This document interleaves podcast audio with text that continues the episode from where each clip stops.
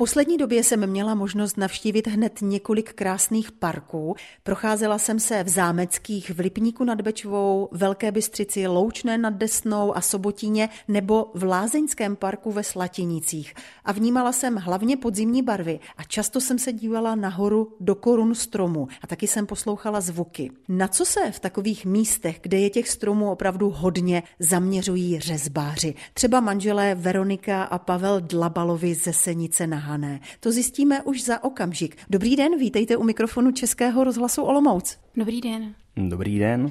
Tak kam hledíte vy? Co vás na těch stromech jako takových zajímá? Na stromech úplně všechno. Nehledím, možná spíš poslouchám, jak eh, šustí listy na těch stromech a prostě je to největší relaxace, kterou člověk může zažít takhle, když se jde projít po lese, kde jsou třeba lípy nebo břízy. Vidíte, já jsem čekala nějakou profesionální deformaci, že už vám hlavě začne jet, co by z toho kterého stromu, případně z toho dřeva mohlo být. Tak to asi úplně není. Já bych řekl, že já tam vidím, jak bych to namaloval. Já se na to dívám jako scenérii k malování, protože jsem zaměřením a i malíř, takže nejenom řezbář. A rozhodně v tom nevidím jako tu sochu, ale vidím v tom tu scenérii a ten motiv k malbě. Každý řezbař musí být malíř, nebo není to tak, že když na něčem začínáte pracovat, že musí být nejprve nějaké návrhy, náčrty? Tak já malíř nejsem a nevadí mi to. Za prvé mám teda manžela, když potřebujeme vytvořit nějaký návrh specifický, tak on mi s tím pomůže. Ale jinak já to vidím v prostoru, to 3D, stačí mi vlastně fotka. Nepotřebuji úplně jako, že bych potřebovala návrh, který si sama zpracuju. Většinou vycházíme třeba u reality z nějaké fotky, kterou si dočrtneme, jak se nám to líbí, ale Člověk to hlavně musí vidět v tom 3D prostoru, pokud jde o sochu, a u reliefu je to zase jinak a ta fotka je hlavní vodítko. Přicházejí lidé, zákazníci, už třeba právě se svou představou, se svou fotkou a máte to rádi? Já jsem se postupem času naučil pracovat právě na těch návrzích, protože myslím si, že ten přístup zákazníkovi je důležitý. A naučil jsem se většinou zpracovat dva, tři návrhy sám od sebe, nezávazně, aby ti lidé měli na čem přemýšlet a aby si měli z čeho vybírat. Takže vlastně pro mě základní inspirací ta fotografie, kterou mi pošlou, protože já jsem teda zaměřením ksichtař, takže já jsem takový masochista v tom, že mám rád netypicky, pro řezbáře bych řekl, že to je netypický, že se fakt zaměřu na ty obličeje, takže jsem celou svou práci postavil na tom, že řežu obličeje a to se dá dělat pouze na základě fotografie, ale samozřejmě dochází k určité stylizaci toho obličeje a k nějaké vtipnosti. Já teďka musím zvolit, jakou míru v té vtipnosti si můžu dovolit a to udělám tím návrhem. Že? Takže já zpracuji nějaký návrh, tím se dopracujeme k tomu, jaká ta míra té nadsázky může být. No a to si zvolí ten člověk, že jo. Takže na základě toho návrhu potom probíhá ta objednávka. Takže bez návrhu a bez kreslení bych nedokázal nic asi udělat. No, abych to upřesnila, u volné tvorby, jako nám, stačí fotka, anebo jenom představa, ale samozřejmě ten zákazník potřebuje vidět ty návrhy, aby si to dokázal představit, jak to bude vypadat, až to bude v tom dřevě. Pavel přiznal, že je ksichtář. Veroniko, na co se specializujete vy? Já nevím, má přesnou specializaci, ale dělám reliefy, takový decentnější, podrobnější, kde je hodně detailů. Na to se specializuju, když máme dělat něco v tomhle stylu, tak to většinou teda vyřezávám já. A pak mám svůj styl andělů, soch, který je moje taková volná tvorba, relaxace, která mě hrozně baví, ke které se pořád vracím a po každý se k ní vracím ráda. Co používáte ke své práci? Používáme všechno, co je dostupné. Naučili jsme se pracovat samozřejmě s dláty, jako to prvotní nářadí, který jsme v ruce, byly dláta. A tuška teda. Ale postupem času jsme byli donuceni naučit se pracovat s motorovou pilou a z toho samozřejmě potom jsme se dopracovali k tomu, že jsme různý nářadí, co se dávají v podstatě do jakýkoliv prostě zařízení, násady, tak jsme museli udělat si takový vlastní průzkum, najít si, vyzkoušet si, nakoupit to hrozně moc, protože to vám nikdo neřekne, čím se pracuje, takže jsme i koukali na různé videa, jak pracují ve světě, tak jsme se tím inspirovali, ale platí, že všechno děláme rukama. Jo, že i když to třeba dáme do nějaké, že máte motorovou pilu v ruce, tak to je ruční práce taky. Když dáme nějakou násadu do flexy, tak je to pořád ruční práce. Pokud brousíme flexou, je to ruční práce. Pak se vezmou dláta a vlastně se to potom doladí, ten detailing, je to ruční práce. Že jo? jo? Nefunguje to tak, že vlastně vezmete kus dřeva, hodíte to do stroje a tam vám vypadne finální uh, z CNC stroje nějaká socha. Že jo? Tak to prostě ne. Fakt je to ruční práce a tomu CNC se prostě vyhýbáme, nebo jak, jakýmukoliv polotovaru. Všechno to vychází z nějaké desky nebo z nějaké kulatiny a to musíme nějakým způsobem vytvarovat. A to elektrické nářadí musíme používat proto, protože kdybychom dělali dlátkama tu velkou sochu, tak ho budeme dělat půl roku. Že jo? To by prostě nešlo a nikdo by to nezaplatil. Řezba frčí a pofrčí. To jste řekli v jednom ze svých klipů, na který jsem se dívala, který máte na webových stránkách. Veronika a Pavel Dlabalovi, umělečtí řezbáři ze Senice na Hané, jsou našimi hosty. Co frčí právě teď? Nejradši jsme, když, protože už máme docela velké portfolio toho, co jsme vytvořili, tak se nám často lidi ozvou se svým nápadem, třeba, že viděli naší suchu, ale chtěli by ji přímo pro sebe upravit. Takže já, když jsem třeba začínala s andělkama, tak eh, potom přišla třeba nějaká paní, která chtěla tu suchu upravit eh, jako dárek k promoci, aby tam byla nějaká stylizace třeba toho, že drží promoční knihu nebo tu učební knihu. Takže frčí vlastně to, po čem ty lidi touží. Já bych to ještě upřesnil. Já si myslím, že frčí to, co vidí, že jsme už udělali. Co vidí na těch stránkách, na těch fotkách, vidí, že jsme udělali pět vodníků, tak všichni volají a chcou vodníka. Já třeba nevím, proč všichni chcou vodníka, a když ho vidí, že jsme dělali pět druhů vodníků, tak si mají z čeho vybrat. A je to pro ně představitelná věc. Ale jakmile třeba se dělal nějaký větší betlém, nebo Pár let jsme bojovali o nějaké zakázky, abychom získali nějaký větší betlem. A dokud jsme ho neudělali a opravdu jsme to nezískali, tak lidi si to neuměli představit a proto ho neobjednávali. Ale najednou, jak viděli fotku z loňského roku, že jsme dělali betlem pro obec Medlov, tak najednou všichni chcou betlem, tak to je úžasný. Takže co frčí je to, co se zrovna už udělalo a lidi vidí fotky, umí se představit.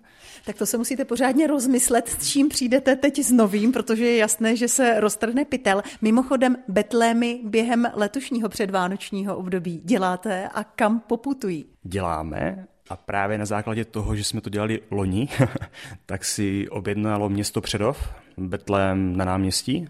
Děláme, to jsou 150 cm figury z dubu, vlastně tou motorovou pilou. Tak na to se můžete těšit, to tam bude 30. listopadu se instalovat na náměstí.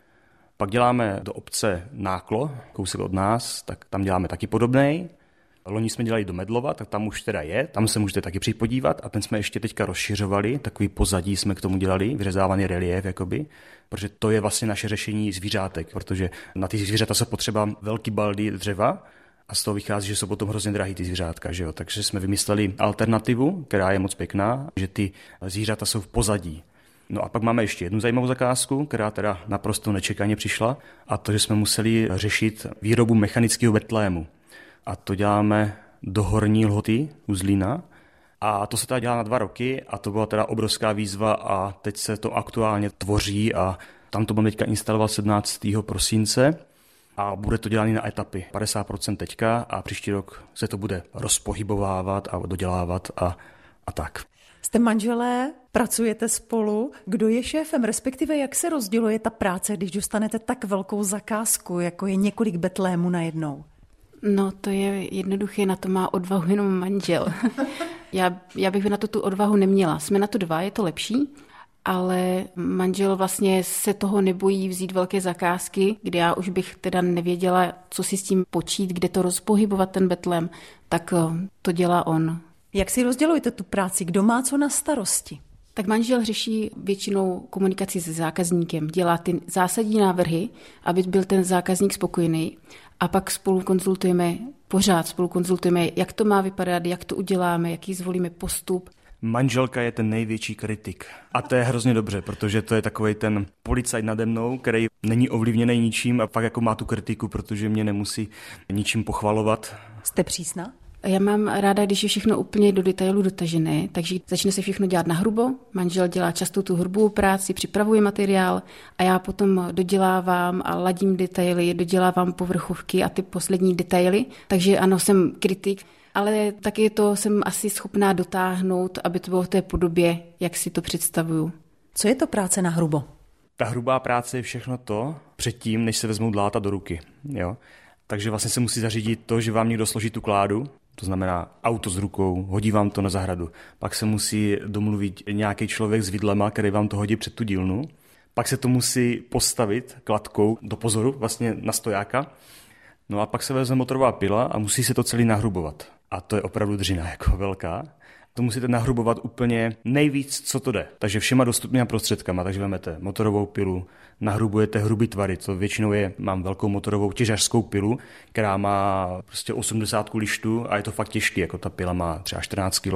Takže uděláte tři velké obrovské řezy a pak už zahodíte. Jo? Takže s tou pilou děláte třeba hodinu. A pak si vezmete elektrickou, která je poloviční váha, protože na to už jsme přišli časem, že prostě nejlepší je mít co nejlehčí pilu. No a tou hrubujete další ty tvary. A pak si vezmete druhou pilu ještě, která je menší a ta má carvingovou lištu, to je řezbářská lišta do pily, která má jakože malý řetěz jakoby, a špičku. No a tím už řežete tvary. A fakt ty tvary děláte co nejvíc detailně. A pak vezmete ostatní nářadí, jako třeba flexa, která se používá na zabroušení. A jak se tohle stane, tak potom nastupují dlátka. A to už moje paní přichází na scénu. A s tou motorovou pilou to taky umíte, Verčo? Motorovou pilou taky dělám, ale určitě ne tak často jak manžel. A když tak volím určitě elektrické pily, protože jsou lehčí a líp si mi s nimi pracuje.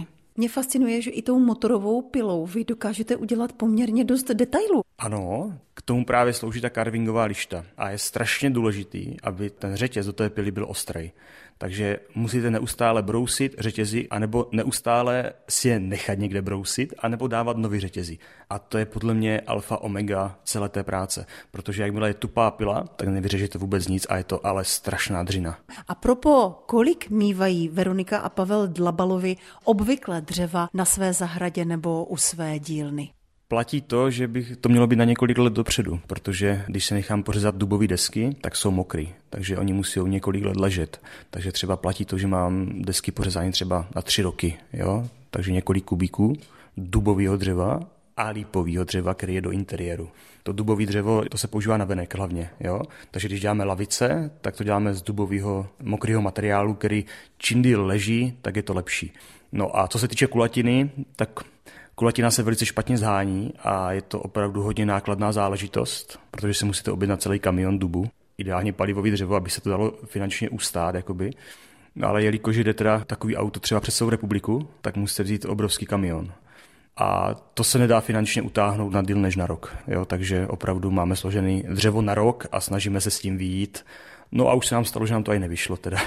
Dub a lípa, jediná dřeva, nebo používáte i něco dalšího? V drtivé většině děláme všechno do dubu a do lípy, protože nám vyhovuje ten materiál lípa, její kresba jemná na interiérové věci a dub prostě hodně vydrží, takže manžel a já nejradši používáme vždycky dub na venkovní věci. Zmínil jste lavičku. Myslím si, že jedna z nich je i v Senici na Hané, kde je vaše doma. Ano, přišla taková jedna hezká zakázka, že vlastně nás oslovila obec Senice na Hané, kde jsme doma ve spolupráci s příkazama. Tam vlastně vznikla cyklistická stezka, která spojuje tyto dvě obce a uprostřed stojí naše lavička která má dva zajíce, protože tam v poli běhají zajíci, tak je to asi nejtypičtější zvíře, tak si vybrali z našich několika návrhů, co jsme dělali. A jsou tam i erby těch obcí. Tím, že to je vlastně na půlce té cyklistické stezky, tak to odkazuje na obě dvě ty obce. A myslím si, že to má hlavu a patu a je to zajímavé. Je tam i rozcestník, eh, lidi se tam můžou posadit a je to i vidět z vlaku, tak to je jako fajn. Anděle, betlém, reliefy, lavička. Co dalšího doplníte z vaší dílny? Co tam vzniká? Já myslím, že ještě další zajímavá věc eh, nebo oblíbená jsou šachy vyřezávané, kde jsme se teda rozhodli dělat kombinaci lipového dřeva a cínovaných doplňků. A tím jsme vlastně rozšířili naše výrobky o cín. Jaký je zájem o šachy? Sem tam se nám podaří prodat tyhle ty šachy a většinou to je tak jedny maximálně dvoje do roka. A pak se stane to, že třeba dva roky to nikdo jako nemá zájem a pak zavolá hotel Hilton, že by to chtěli třeba pro nějaký Australany, jo? že tam mají zrovna jako že hosty. A takže se nám stalo, že už máme jako jedny šachy v New Yorku, jedny šachy v Austrálii, jedny v Japonsku, na Slovensku, samozřejmě v Česku. Takže sem tam se něco prodá, ale většinou je to nějaký luxusní zákazník, který si to pořídí prostě jako dekoraci. Myslím si, že málo kdo s tím hraje ty šachy, je to opravdu vyloženě tak, že to spíš mají jako dekoraci, jako že zajímavost, že to je jakože solitérní socha, která stojí v koutě. Na jednu stranu je určitě dobré něco vyrobit, něco mimořádného, ale vy to samozřejmě také potřebujete dostat k těm lidem. Jak se vám daří toto?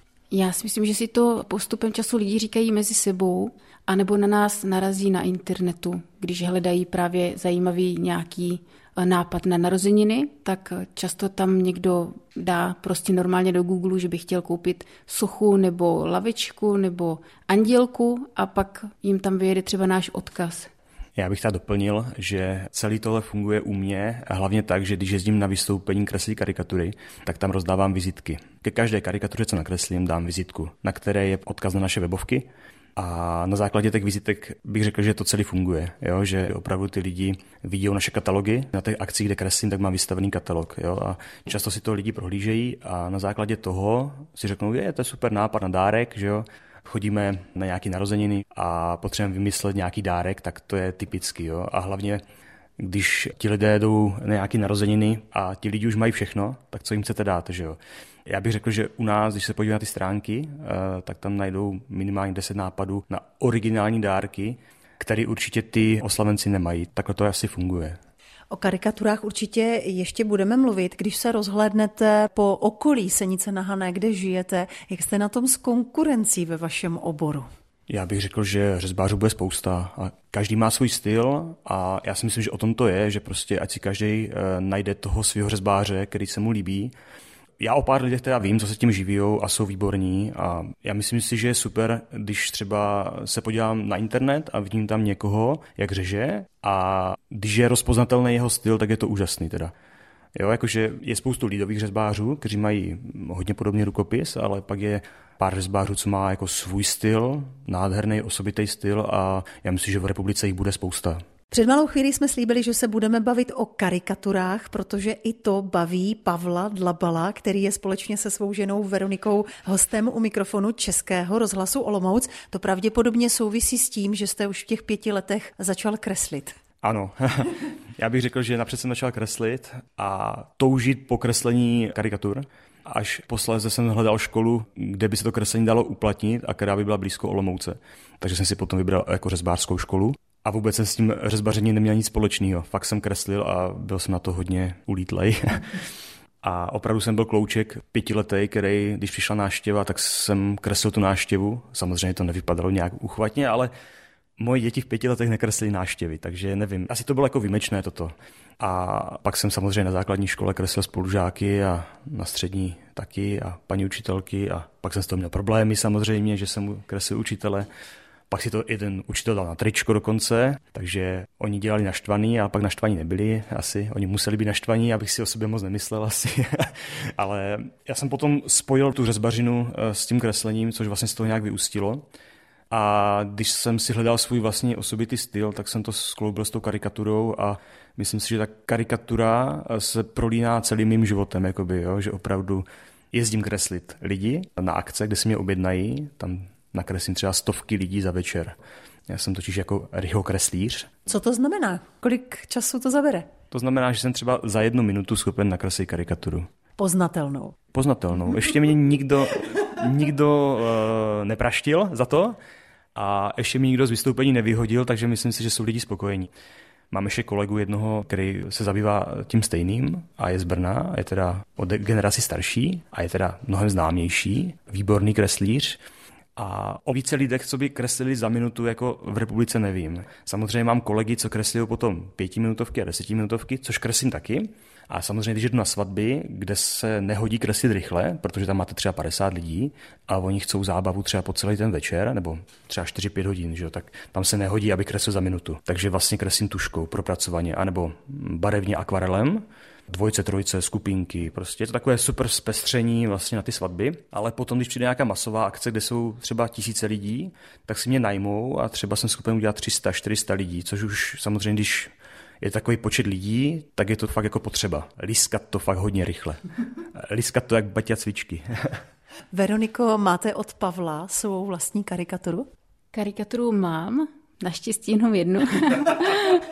ne, myslím, že mám pár karikatur, ale co máme hlavně, tak to je spousta portrétů dětí. Portrétů anebo akvarelou dětí. Tak těch máme plnou krabici.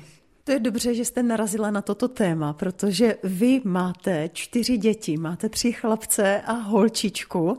Jak se dá vaše práce skloubit se starostí o tak početnou rodinu? No, těžko, samozřejmě toho času není tolik, ale z druhé strany vám to dává tu svobodu, že vlastně vypravíme děti do školy, pracujeme doma, takže když je potřeba potom děti odvést na nějaký kroužek nebo jsou nemocné, tak nemusím nikam rychle volat do práce nebo řešit, co s tím, ale jsem doma a dá se to tomu přizpůsobit, člověk si to může odpracovat v jinou dobu. Když se podívám na vaše andílky, má některý z nich obličej na vaši dcery? Nemá. Všichni andílci mají stylizované obličeje, tady ty, co tady mám teď. A možná na nějakého takového andílka potom dojde, ale zatím nemá žádný obličej dcery. Chodí už vám kluci, potažmo dcera, do dílny? No, do dílny nakukují pořád teda, ale jelikož tam jsou sami vypínače od strojů a tak, tak samozřejmě je trošku držíme jako bokem, tak aby jako byli třeba jenom uvrat a aby tam opravdu se nezranili. Ale že by děti zatím propukly eh, v nějakou řezbářskou činnost, tak to teda ještě ne. Já tady totiž mám poznámku. Vy jste prohlásil v jednom z dokumentů, že byste si moc přál, aby některé z dětí zůstalo doma, dělalo rukama a nehnalo se za školami a nesplnitelnými cíly. Platí to pořád? Tak bylo by to hezký, ale rozhodně netrvám na tom, aby byli rezbáři nebo aby byli kreslíři. Není proč na tom trvat. Ale třeba ten nejmladší kluk eh, říká, že by chtěl být kovářem, tak to se mi líbí ta myšlenka. Jakože já jsem spíš chtěl jako říct, že, že to řemeslo vymírá a myslím si, že pokud se to dobře dělá a dělá se to s láskou, tak si myslím, že se teď dá uživit. Je to těžký, není to lehký, ale přece jenom těch lidí, co sedí v kanceláři, je spousta a ty řemesla opravdu vymírají. Kdybychom nahlédli do dětských pokojíčků, byly by tam především dřevěné hračky? Já si myslím, že jo, že u nás těch dřevěných hraček je dost, anebo takových těch stylových hraček, eh, takže jo, určitě by se našly hlavně dřevěné.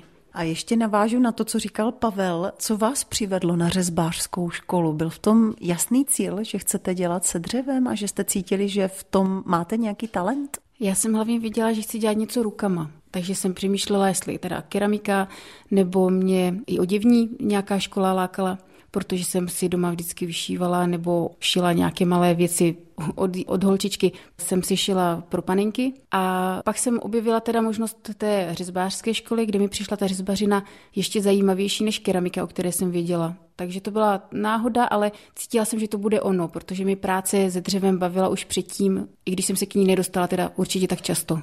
Na tu řezbářskou školu mě přivedlo opravdu pouze to, že jsem chtěl jít na nějakou uměleckou školu, kde bych mohl zapojit tu kresbu, kde bych to mohl jako využít a tehdy jsem chtěl něco poblíž Olomouce, takže to byl ten hlavní důvod a vůbec jsem k tomu dřevu neměl vztah a musím říct teda, že to pro mě byly dva roky utrpení. Ty první dva roky jsem opravdu byl totální outsider, který mu to vůbec nešlo, protože jak jsem přemýšlel v tom 2D přikreslení jakoby, tak jsem absolutně nebyl schopen naskočit do toho prostorového vnímání té věci. A musím říct, že mi opravdu dva roky trvalo, než jsem to pochopil. A pak už to šlo jako samo, pak už jsem toho nelitoval, ale ty první dva roky bych řekl, že jsem aj litoval, že jsem na tu školu šel. A takže vlastně je trošku neuvěřitelný, že jsem mu to zůstal teda.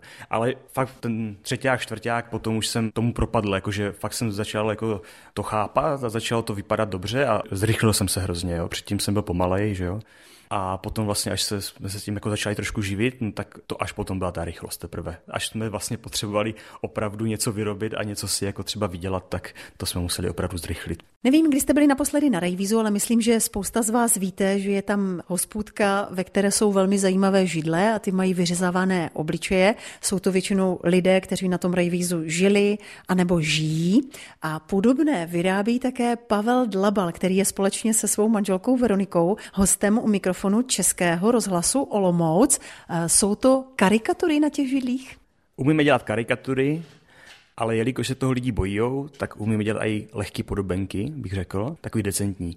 A jak jsem říkal na začátku, tak vlastně celý to funguje tak, že uděláme návrh a na základě toho návrhu si zákazník vybere, jestli chce jako více humornou podobu židle, a nebo jestli budeme teda umírnění. No a samozřejmě to vyhrává ta umírněnost. A já už jsem se naučil, že ti lidi nechcou karikaturu, takže já ty návrhy udělám většinou jako opravdu jako mírný, což na těch fotkách na webu se můžou všichni lidi přesvědčit. Řekl bych, že to je fakt decentní záležitost, protože jsem zjistil, že lidi nechcou být škaredí. Udělal jsem, já nevím, 60 židlí třeba a jestli z toho byly dvě fakt jako hodně ulítlý, protože si to někdo přál, tak je to asi moc, jo. Na tom rejvízu byl jste se podívat? Samozřejmě, tam asi každý řezbář se byl podívat. Tak celý to vzniklo tak, že ten pán, co to na revizu dělal, tak už teda bohužel nežije a Mě to teda lákalo, mě se to samozřejmě líbilo, to provedení, tak jsem vlastně zacel díru na trhu v podstatě a jelikož jsem ten ksichtař, karikaturista, tak mně přišlo, že to je úplně logicky, když jsem řezbář, že bych tohle měl dělat. A lidi to mají rádi. Samozřejmě těch řezbářů bude možná víc, co to dělá. Každý má svůj styl a to je dobře. A já teda, pokud můžu teda zmínit, tak máme svoji vlastní hospodu, kterou teda máme v Opavě, u Bruse. A tam teda máme vyřezávané židle, vlastně jak na tom rejvíze a vyřezávané lavice. Vlastně ta hospoda je celá od nás vyzdobená. Veroniko, jaké máte další nápady? Kudy byste chtěli jít? No tak nás často na ty nápady přivedou právě ty požadavky těch zákazníků. Tím jsme se dostali i k tomu cínu, kde jsme začali kombinovat materiály a myslím si, že možná dál budeme ještě kombinovat časem třeba s kovem. A s tím kovem umíte to? To se budeme muset naučit. To nám třeba vyroste ten malý kovář doma. Dá se to naučit, když si zapnete třeba nějaká videa na internetu, stačí to? Veronika se naučila to cínování právě z toho internetu. Já to teda úplně obdivuju, protože mi se to strašně líbí jako doplněk k tomu dřevu a já obdivuju trpělivost mé ženy, protože to já nemám. Já jsem takový já nemám trpělivost. Já umím něco hodně nahrubovat a umím to jako samozřejmě vyřezat ve svém stylu, ale každou takovou tu jemnější práci, kterou máme dělat, tak opravdu to dávám mojí ženě, protože vím, že já se třeba s tím reliefem budu trápit a žena ho udělá úplně precizně prostě a to, to obdivuju. A to stejný platí u toho cínu, protože to je tak nádherná věc, co potom vždycky vznikne, že já vím, že samochvála smrdí, ale když to říkám o své ženě, tak to tak asi není, si myslím. Jako je, je to fakt krásná věc a obdivu, že jsi to naučila právě z toho internetu. Teda. Takže dneska při době toho YouTube, kde ty lidi dělají různé tutoriály, je to úžasný, protože takhle vás naučují dělat se stříhačským programem, třeba na video. Jsem si takhle dělal sám jako by nějaký video na internet. Tak vás naučují pracovat, jak si na web dávat jako fotky, jak upravovat třeba v Corelu fotky, to je úžasný tak to třeba dělám já a manželka se naučila to cínování. Takže já vlastně spravuju web, spravuju e-shop na Flairu, to je moje činnost, fotky, video, prezentace, ale všechno z internetu jsme se to naučili, jako, což je vlastně úžasná doba dneska na tohleto. Máte ambice prosadit se v uměleckém světě, vystavovat? Já určitě ne. Já jsem teda pár výstav už měl, v Olomouci galerii Anděl jsem měl dvě výstavy, pak jsem měl nějakou tady jednu takovou malou, Drahanovicích. Ale musím říct teda, že je to tak časově strašně náročný. Když se dělá výstava, já to tak beru teda, že to není jako komerční záležitost, ale je to spíš pro svoje známí, pro lidi, jakože prostě je pohostíme, uděláme vernisáž, dám jim chlebíčky, vínečko, ukážeme jim, co pracujeme. Ale rozhodně to není tak, že ta výstava by měla být z mé strany komerční, protože už jsem pár těch výstav měl a nikdy to nedopadlo komerčně, teda úspěšně. Spíš naopak jsem to dotoval. Takže abych mohl dělat výstavy, tak bych musel dělat trošku jiný styl práce. Musel bych být možná v úvozovkách víc umělec, ale tím, že vlastně děláme na zakázku a máme docela hodně plno, tak bojujeme hodně moc časem. Jsme trošku v kleštích tím, že vlastně děláme tu práci na zakázku a to nám neumožňuje dělat výstavy. Na kytaru si drnknete? Každý den. Já bez toho nemůžu být. A Verčo, vy jste poslechářka. Co posloucháte? Já ráda při práci poslouchám mluvené slovo, podcasty.